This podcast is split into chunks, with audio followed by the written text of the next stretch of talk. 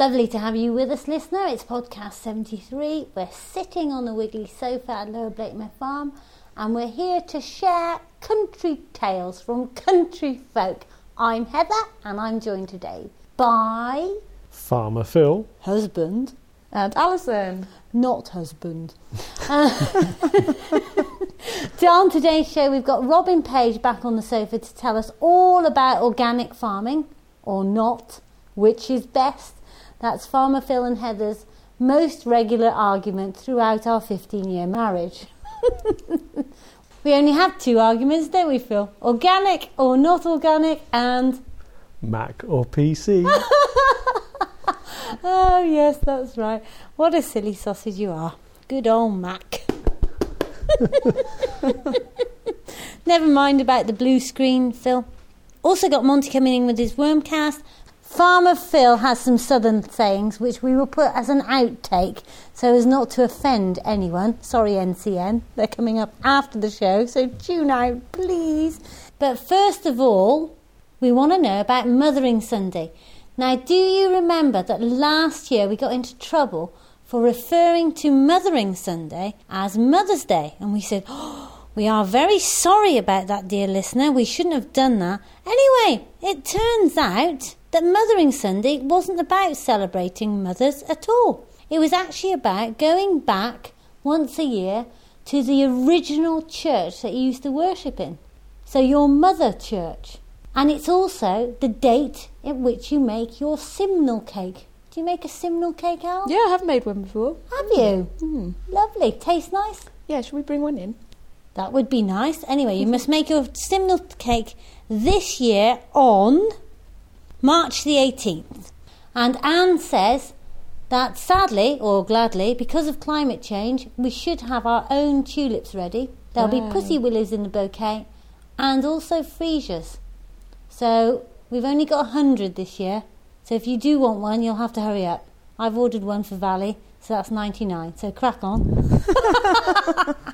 And Farmer Phil's get, get sheepish. The other day, Farmer Phil, when we were on our way to Ross, I looked over to the left and there was a field of mud, it seemed to me, with sheep all over it, apparently eating nothing. And I said to you, How is that right? Those sheep have got nothing to eat. There's mud everywhere. The soil must be falling off the field. And you said, They're on Roots. on roots. And we've got some sheep now. So We've- what's going on? We have sheep on, on tack. That's the phrase that describes you having somebody else's sheep on a crop on your farm. Depending on the arrangement, they either look after them or you do. And the idea is that you grow what's called a catch crop, which is a crop between your main crops, which mops up any excess nitrogen and soil nutrients, provides a, an overwinter fodder crop for, in this case, sheep. They put organic matter back into the soil by grazing it and so on. It- he means. Grazing Um, it and so on. it it fattens them Ah, so that they can they can then because usually you put lambs on roots and fatten them. so who instigates this? Is it that you really want to grow the break crop? I like growing roots as the break crop for two reasons. One, it gives a small extra income. It's an extra crop. It helps me get rid of any volunteer plants from the previous crop, so it keeps the land clean. And it also mops up any nitrogen so that you get you get the benefit, use up everything you've put into the, the field in nutrients, and it's quite good for the soil. But there is the proviso that you have to choose your field in terms of how wet or dry it is, and you have to choose how you're going to do it because if you give the sheep nowhere dry to retreat to, some fields can get very muddy if the weather turns against you in, in the winter time, and it can all end up in a horrendous mud bath, which, as you rightly pointed out, is bad for the soil structure, bad for the soil, bad for everything else, and not terribly good for the sheep either. But on the positive side, if it's correctly thought out and correctly managed, the sheep do very well on roots and they like them. You know, they're good for them, and it's good for the field. Oh, I saw you left a strip, didn't you? Well, what we tend to do is that there's two ways of doing it. it the, the, the piece of strip or piece of ground which hasn't got roots on is termed run back. And the idea is that you give them fresh roots every day or every couple of days, and they graze fresh roots and then they'll go and lie down on the dry, on the firm, which is the run back. Now, that might be a permanent pasture field or it might be an unplanted part of the root field. In our case, we leave a headland right round the outside so that we're not putting fertiliser into the hedges and the run back, that the shelter is next to the hedge so that the sheep can shelter if the weather gets truly horrible. They've got the shelter of the hedge, and because it goes right around the field, depending on which direction the weather's coming from, there should be shelter one way or another. And we've we've done that this year. It seems to work quite well, so we're pleased with that. You fatten lambs, don't you, Al? Uh, well, I fattened a few this year, yeah, How do you do it? on roots. But we also have our in lamb ewes on roots, which, uh, like Farmer Phil says, they go onto the roots in the daytime and then they have a run back. So they run back onto permanent pasture for the evening and they're shut off them at night because otherwise it just becomes a total mud ball. And we haven't got the round the edge of the fields. Do you put it to grass, do you, Phil? Well, we just leave it as Yeah, stubble. just but leave there is a the, the other thing that we found is how you establish the roots makes a difference. So we what's called min till. So we just run the discs lightly over the field and the stubble, and we spin the seed on with our quad bike with an applicator, so that there's minimal soil disturbance. If we plough it, the soil and it gets very wet over the winter, you can get that the soil structure is very soft, and the sheep will, will sink into it, and it gets muddy. But obviously, the situation of the field and the type of soil have a huge bearing on it. That a sandier, stonier soil, gravelly soil, like some of ours, will put up with it much better than a clay soil which holds the water. And you know, if it rains for a prolonged period of time, you can get a hell of a mess. Two things that spring to mind. First of all, these lambs, what age are they? Because they seem pretty big to me. Well, a technical term for them is lumpers, I should think, but they're. they're Oh no, let's have some technical terms. Is it tegs? well, a Is it weathers? well, they're, they're Is it ewes? There's millions of names for them, isn't there? Well, they're, they're, I mean, I'm no expert on sheep, but what I do know is that half these names are all for the same sort of sheep, aren't they? Alison Yeah. will know the Oh, answer to oh, Either this. hogs or oh, hogs! I've or- got hogs. People think those are pigs. Okay, so what what are what is the class of sheep that's on our farm at the moment? Well, we've got lambs and some ewes. Now, a lamb is a young sheep which is being fattened to kill to eat, usually. How old is that? So, in our case, the lamb will be coming up to a year old. Yeah, mine were just about a year when I sold them. But because these lambs that at Phil's are in a muddy field, Hmm. if they're going into a fat market to be sold for fat just direct to the abattoir, they now have to have their bellies sheared Mm. and back end sheared, don't they? Because they're all muddy. That's a new regulation that's coming, isn't it? I didn't So, realise. what will probably happen to ours, you've probably noticed that our lambs are some are grazing roots and some are grazing the grass seed aftermath. Yeah. And the idea is that you put them onto grass before they go to be sold because it gives them time to clean them up. Hmm. You also put them on the grass when the weather gets bad because the grass, you know, they don't jig it up and they keep drier and happier. Do you both eat lamb? Absolutely, I do. Yeah, I'm not too keen on that. Ah. Well, is that because you breed sheep? um, not really. I've never been too keen on lamb. I'll eat it, but it's not my favourite. Clive Yeah. Dale told me that if you want the best lamb, you have to wait till Easter. Is that right? That's what they all say. Yeah. He said you wait till Easter, and that is the best lamb. I must say that I struggle with lamb because I don't know. I just feel an affinity with the lamb. I don't really want to eat it, but I know it is delicious. I think the thinking is that once you've got the first sense of spring grass, that new growth of grass, that that gives the meat a sweet succulence that it doesn't have until they've just got Mhm. that new grass in. that's interesting because we've got lots of grass now. Haven't we? Well, that's right. I mean, you know, our our sheep are struggling to keep up with the fodder that we've got in front of them, which is which is good because they're on top of the ground and they're very happy and doing very well. But uh, in a, in another year, when there's not much to eat and it's pouring with rain, it looks a bit different. But that's about management and being able to move them around according to what the weather throws at you.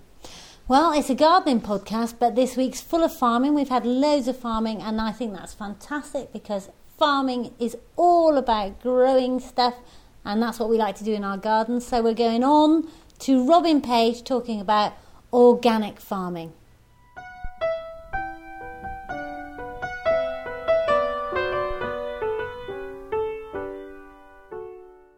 Robin Page is with us again. It's another nice little extract from Robin. Yeah, it's nice to be back. I've talked to Phil about this many times the pros and cons of, uh, of organic farming versus conventional farming. If you look on any paraphernalia from organic farmers, they will always say that organic farming is the only true sustainable way of farming. I mean, what do you think about that? Because I know, as part of your Countryside Restoration Trust, many of your farms aren't organic. Is your own farm organic? No, no, it's not organic. I think that uh, you know these days that you should make the best of science Right. and technology if it's proved and if it's sensible. And so I would I would claim that our sort of farming is not organic and it's not conventional because we actually use uh, chemicals sparingly, Right. but they are aimed at specific targets. We don't just cover everything with chemicals. But then, too, we're very, very aware that the use of any chemicals can be uh, potentially damaging, and so nearly all our grass is organic grass, Right. but because nearly all our grass is by a brook, and we don't want any spray material, any chemicals running into the river system. Right. And so that is all organic, our grass. Uh, and so we, we use, in fact, the same philosophy as I use for me. And that is when I go to the doctor, I say, Doctor, I've got an illness, cure me. And he will say, Yes, if you take these antibiotics, you will get better. Right. And so I do not then say to him, I want organic pills. I say, thank you very much, I will take them. I have never ever heard anybody in the doctors or in a pharmacy say, I want organic pills, please. They all want to be cured. And so I have the same standards for CRT's animals, the CRT's plants, as we have for ourselves. Isn't it a convenient argument, though? I mean, I, I've argued with, with lots of different farmers in many, many different settings, not to the same extent that I've argued with Phil, but isn't it a convenient argument to say that you only use chemicals where you think that they're appropriate and where you assume that they'll only have a minimal impact? Why is it that organic farming can take place and organic and you know productivity certainly is affected as a consequence of not using chemicals? But Organic can- farmers can use chemicals. it? Sorry, Organic farmers use chemicals. do they? They just use chemicals that are 100 years old and they reckon that that's all right. Which, which, Just because it's 100 years old. So if you spray your potatoes with copper sulfate right, for blight, yeah. because they've been using copper sulfate for 100 years, that's all right. That's organic. Yeah, I don't think so. No, Um, I, I agree with that. In actual fact, there is a, a one of my neighbours uses. He, he argues because there's a, there's a couple of guys that've got vineyards quite close to ours, and uh, and the one does it organically, uses copper sulfate, which of course has an inherent problem. The other guy. Uh, just um, um, you know massacre, massacres everything. He hasn't got a, um, a, a container that doesn't have a skull and crossbones on it. But you know, And you I- don't but- drink his wine. Uh, well, we do actually. Do you? We did, Oh, we did drink some of his You wine. Yeah, but- hypocritical rat. Absolutely, but, it's, but it's, isn't it a way of isn't it a way of trying to, eh, for me, for to encourage Bob? Like you know, he's a, he's a lovely bloke. But what I've been trying to do with Bob is to try and encourage him to look at alternative ways of, of enhancing his crop rather than. rather I'll give you something right. You've got a grass field. Mm, It is full of couch grass. right. We call it twitch. I don't know what you call it. And so my old dad, Goose grass. to you we call it twitch. Uh, my old dad, when I was a boy, my old dad would uh, make that field fallow. And all the summer he would go up and down it with his tractor and his cultivator, pulling the roots out of the couch grass. Pull, pull, pull, pull, pull. From an environmental point of view, that field was dead. Any skylarks, lapwings, anything tried to nest, he would go up with his cultivators. At the end of the year, he would have a pile of twitch, and uh, in the autumn, he would try and set fire to that twitch. First foggy morning, all those would have uh, got damp and it just smoulder for weeks. And I think that was a waste of energy, waste of what were they using then in the tractors? Paraffin, waste of time. Now, there is that dreaded name Monsanto, Yeah. and they have got Roundup. And yes, Roundup goes over the field couple of times. You can still have birds nest in it, does minimal damage, and it wipes out that twitch for five, six, ten years. And so, which is the best environmentally, which is the best for the land, which is best for the farmer, which is best for the wildlife, and you have to say Roundup. Sure. As much as that sticks in my gullet because I hate Monsanto and all the GM tricks they're up to. Yeah. But for me, and part of the farming that we do, both on my own farm and the CR2, uh, CRT's farms, Roundup, thank you very much, very Yeah. useful. Well, that's that's the problem you see because I I mean we've talked about Roundup before, and I I've still um, advocate the use of uh, Roundup Biactive because it does degrade very very quickly. We've talked about it before, and I won't go over it. I'm again, sorry, but- I'm boring. But no, no. Oh, there- I do but there are- apologise. But there are other, presumably, there are lots of different chemicals that conventional get- farming, without wanting to use. Well, the other thing, the use. other thing I get a lot of prob- problems with, and I don't know whether Phil does, don't know whether he's got sheep. Worms, sheep, and pasture is a problem, and I sometimes get worm infestations in my lambs, and I need a really hard hitting. Mm. And so sometimes I will go with a chemical that is hard hitting just to really clear them of it. Mm. But do you have a, I mean, the, the problem is with, with the, the, everybody in this room now is we don't have an organic farmer in order to argue the organic farmer's case. Why don't you I- get I Prince. Charles over have- then? Yeah, uh, well, if you'd like to do, Yeah. a, do an appearance, yeah, perhaps you've got some influence there, Robin. I've got influence in nobody. yeah, yeah, but uh, no, I mean, we um, Heather's. Uh, I think he he he, he, uh, he he likes Heather quite a lot, but even even uh, that. Um, standing, he's still unlikely to come into this. Uh, lounge and to- to officially invite yeah, her if you'd like to come on. yeah, just uh, yeah. give us a ring. The important thing Use is the that 0800 number. Yeah, I, I have no issue with organic farming if a proportion of the public want to buy food grown to that standard. That's fine. But as a producer, that's not for me, and I'll criticise specifics. But for me, I think that technology has been shown to allow us to use considerably less chemical than our forebears used in the 70s when we would use a lot more chemical both in quantity and a broad spectrum, fairly non-specific, and we used a lot of them. Now we use a fraction of the amount of chemical. It's well targeted. There's lots of research into how long it lasts within the environment and its effects on the environment. And the key thing is to maintain that research. Because if you take away the, the science and technology, then you lose the information that tells you what effects it has on the environment. And, you know, all right, it's expensive to get chemicals onto the market, but it's right that it is. And that these chemicals are tested and proven to be safe or as safe as is practicable if used correctly. And then make sure that farmers use them correctly, the food is safe, the environment's safe, organic fits alongside. But slagging organic off and organic slagging conventional off, I think, is counterproductive. It's all farming. But I, I, I think there is a, a whole area that farming technology science ought to go in. And that is, uh, I believe that you could even argue GM i- in this case, and I don't like the way GM has gone and is going. But I would like to try and see scientists develop conventional crops, cereals or anything, that can fix their own nitrogen. If we could get cereal crops fixing their own nitrogen in the way that clover does, or peas or beans, that could be not only the saviour of British farming, it could be such a, a, a beneficial advance in third world as well. Because at the moment we're using all this artificial oil based stuff, which is barmy.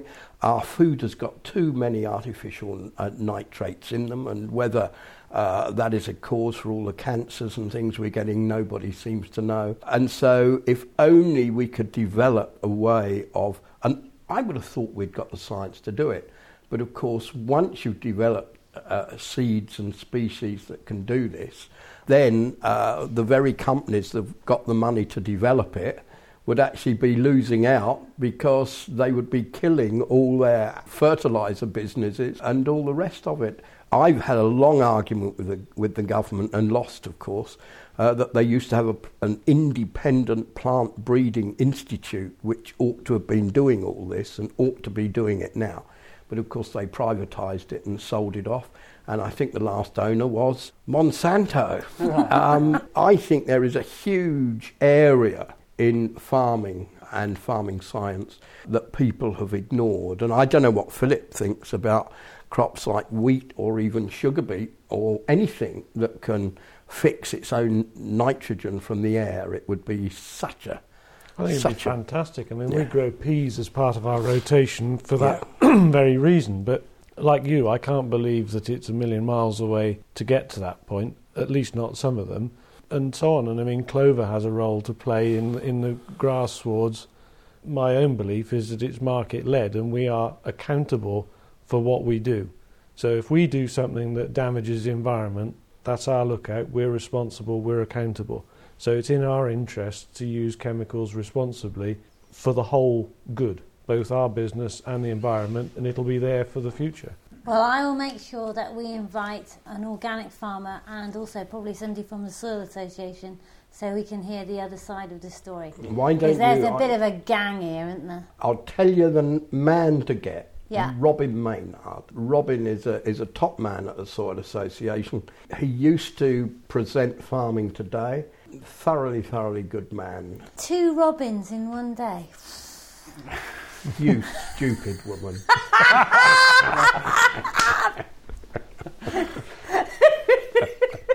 I wouldn't say that. You wouldn't say that. You sat here.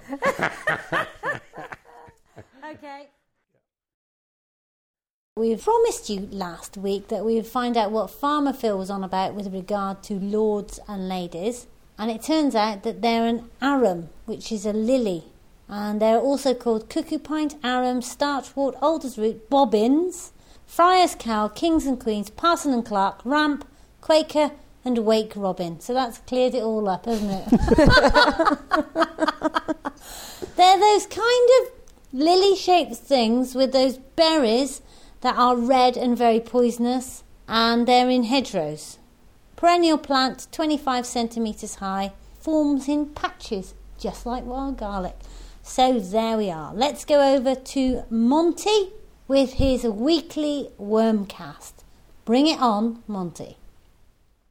Monty's Worm Facts. Earthworms react to advancing colder winter weather by burrowing up to two meters down in the soil to avoid the extreme cold. Thank you, Monty. Just before we go, Al, have you started lambing? Yes, eventually, after all this time, we had our first twins born yesterday. Ewe lambs, both ewe lambs, and doing fine. Fantastic. Yeah, so we should have a busy week on the old Zor Bless flock. So I'll keep you informed. Thank you, Alison.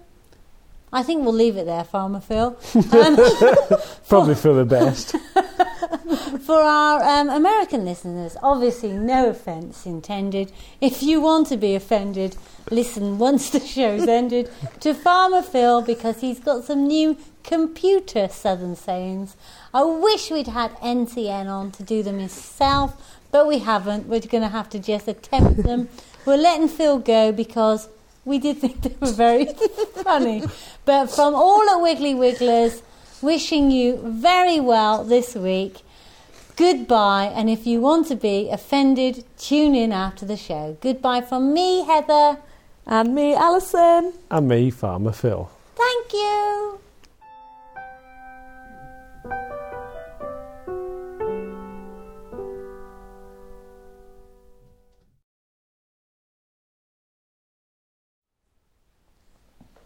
Which ones are we going to do then? Just Three- do 'em. Three of them. Go. Technology for country folk. These are definitions, if you hadn't already guessed. So a chip, munchies for the TV, and then microchip is what's in the bottom of the munchies bag. Oh, and then reboot, what you have to do right before bedtime when you have to go to the outhouse. and probably lastly, we have the modem, what you do to the hayfields. That's got to be the best. That's a corker. Modem. Modem. So NCN, is the accent right yet? I don't know, but we do our Probably best. not. If you've got any more and you're from the deep south, please phone our farm phone and leave us a message. And if you want to take the mick of that old Herefordshire accent, feel free, love. Feel free. a click. What you hear when you cock your gun.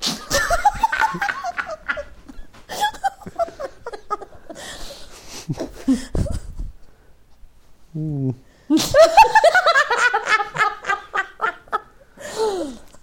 That'll Me- do, won't it? Megahertz when you're not careful getting the firewood Megahertz. and you cut your finger off. Oh yeah, got it. oh yeah, got it.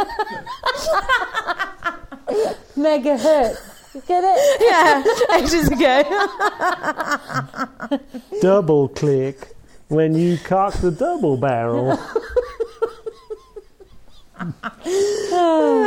Get him off. Keyboard where you hang the dang truck keys. I think that's enough Go for that. podcast.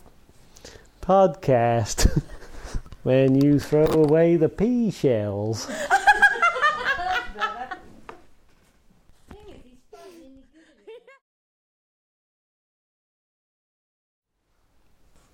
Podcast 72 coming to you from the Wiggly Sofa. It's 73. Is it? Oh. Fucker!